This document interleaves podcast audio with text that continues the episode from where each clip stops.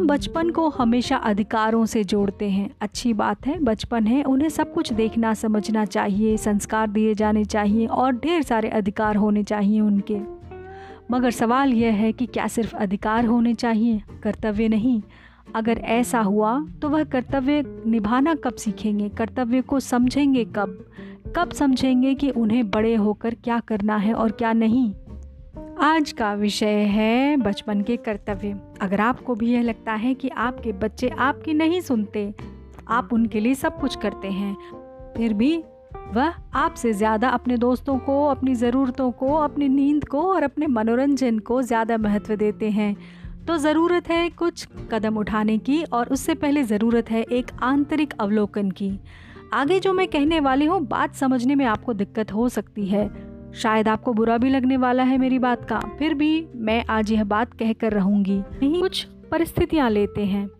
आपको थोड़ा पीछे ले जाना चाहूँगी। आज आपका बच्चा पंद्रह या बीस साल का हो सकता है। आप कामकाजी महिला हैं तो संभव है कि आपने नौकर चाकर रखे हैं घर के कामों के लिए, या फिर आप स्वयं करते हैं। बहुत संभव है कि आपके माता पिता बड़े बुज़ुर्ग भी साथ रहते हों, वह भी आपका हाथ बटाते हो घर के कामों में। आपको लगता है कि बच्चों का काम सिर्फ़ पढ़ाई करना और खेलना कूदना है और कुछ भी नहीं। बात यहाँ तक होती तो कोई नुकसान नहीं होता ज़्यादा। आपको यह भी लगता है कि कि सारा दिन बच्चा पढ़ाई थोड़ी ना कर सकता है। थोड़ा एंटरटेनमेंट तो होना ही चाहिए और इस एंटरटेनमेंट के नाम पर आप उसे टीवी के सामने बैठने देते हैं। अगर पहले की तरह कुछ घरेलू चलचित्र, यानी कि पिक्चर्स आ रही होती मूवीज़ जिसे कहते हैं वीकेंड पर, या फिर चित्रहार हफ़्ते में दो बार, शाम को थोड़ी देर समाचार तो नुकसान कम था, पर यहाँ तो आप उसे टीवी नाम के डब्बे के सामने बैठा देते हैं, हाथ में फायर स्टिक देकर। फायर स्टिक नाम ही इसका फायर स्टिक है भाई, आग की छड़ी। यानी कि जो चीज़ पहले छिप कर लोग देखते थे, आज खुलने दहाड़े आप टीवी पर देख सकते हैं। सारे जहान का चुन चुन कर कूड़ा आपके सामने परोस दिया जाता है। कि ले बेटा, खा जी भर कर। आपको मालूम भी नहीं होता कि क्या क्या परोसा गया है। आप दिन भर घर का काम करते हैं या फिर ऑफ़िस का। बीच बीच में आप अपना एंटरटेनमेंट भी करते हैं, उसी के साथ बैठकर टीवी देखकर या नेटफ्लिक्स पर कोई सीरीज़ देखकर, या शायद उससे भी वर्स आपने उसे अलग फ़ोन दे रखा होगा, आपने उसे अलग लैपटॉप दे रखा होगा। और इन सब की सब्सक्रिप्शन दे रखी होगी। उससे भी ज़्यादा ख़तरनाक काम यह करके रखा होता है आपने अक्सर कि कोई बाधा ना पड़े उसकी पढ़ाई में, इसलिए उसके कमरे का दरवाज़ा भी बंद कर दिया जाता है। आपने नाश्ता बनाया, उसकी टेबल पर रखाए आप वहीं उसे दे आए, दूध, चाय, पानी वगैरह। थोड़ी देर बाद गए, फिर उसकी झूठी थाली उठाकर ले आए। वह वहीं बैठा हुआ है, स्क्रीन पर नज़रें गड़ाए हुए। अच्छा तो पेपर में नंबर कम क्यों आए? ऐसा अगर आप पूछते हैं तो कुछ जवाब आपको यूँ मिलेंगे। सिली मिस्टेक्स थी माँ, या फिर सिलेबस के बाहर का सवाल था, या मैंने ईमानदारी से पेपर किया था, बाकियों ने तो ग्रुप बनाकर चीटिंग की थी, या फिर टीचर ने ही ठीक नहीं पढ़ाया। ये टीचर को कुछ आता ही नहीं है। आपको तो देखना चाहिए कि इस टीचर को स्कूल से ही निकाल दिया जाए।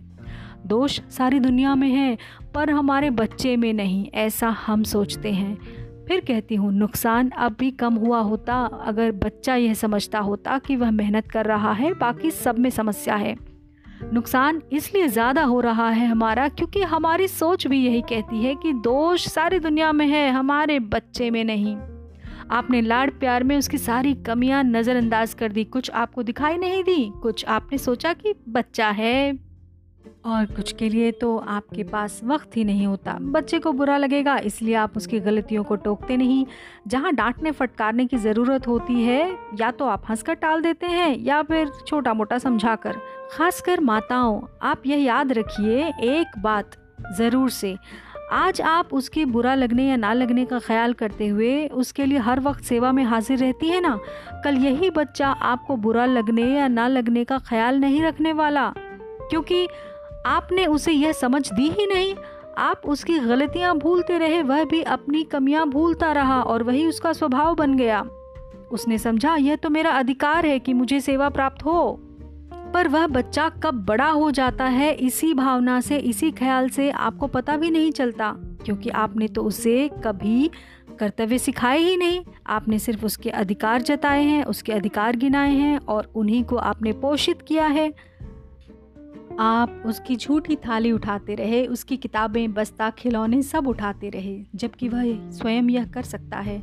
उसे कुछ नहीं सिखाया। उसने यही जाना कि यह काम उसका है ही नहीं, यह काम भी आपका ही है।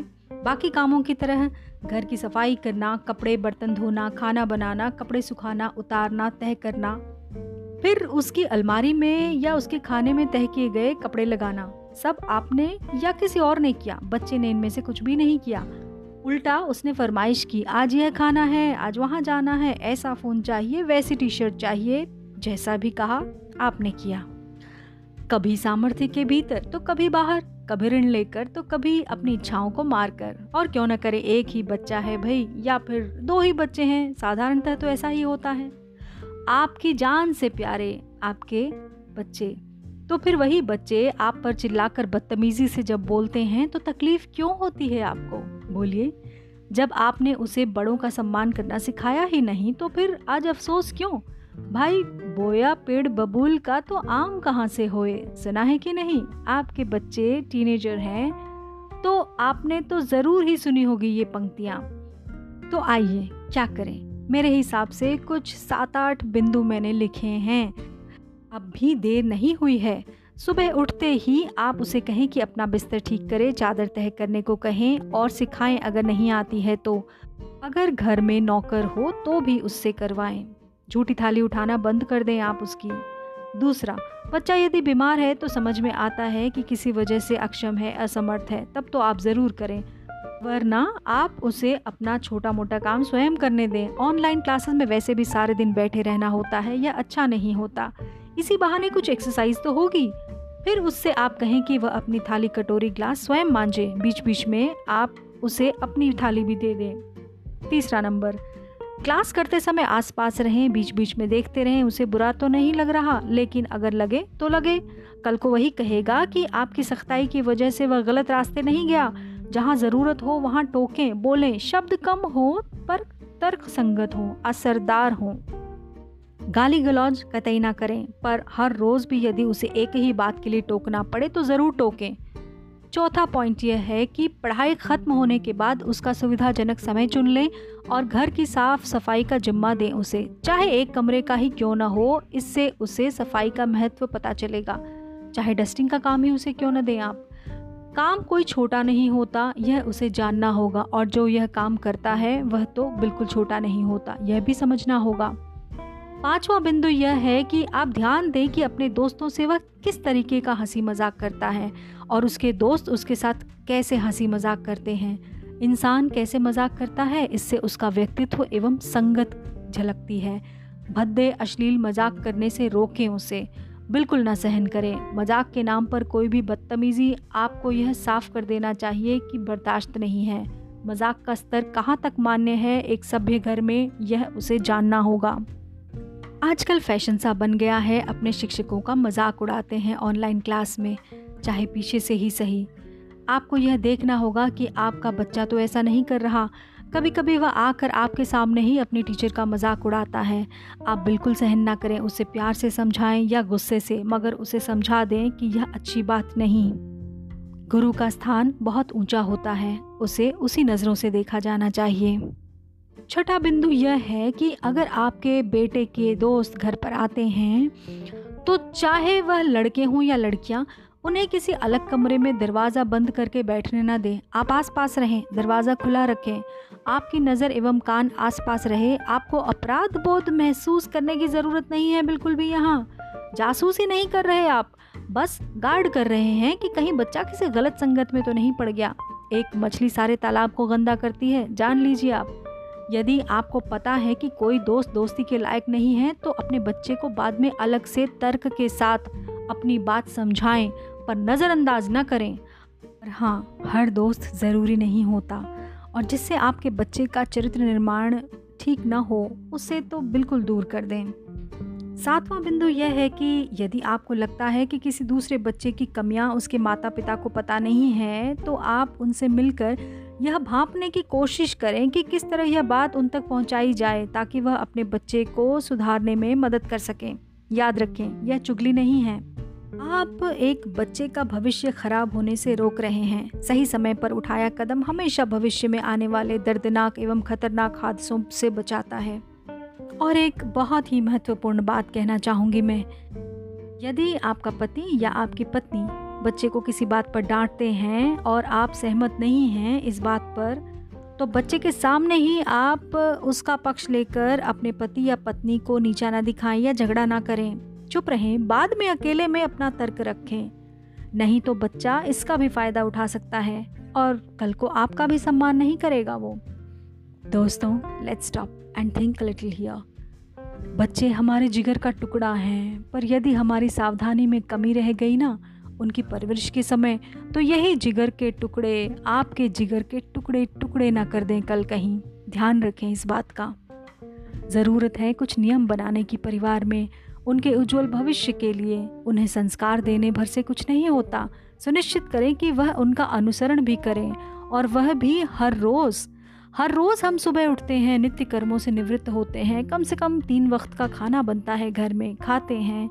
चाय भी तीन चार वक्त की हो जाती है।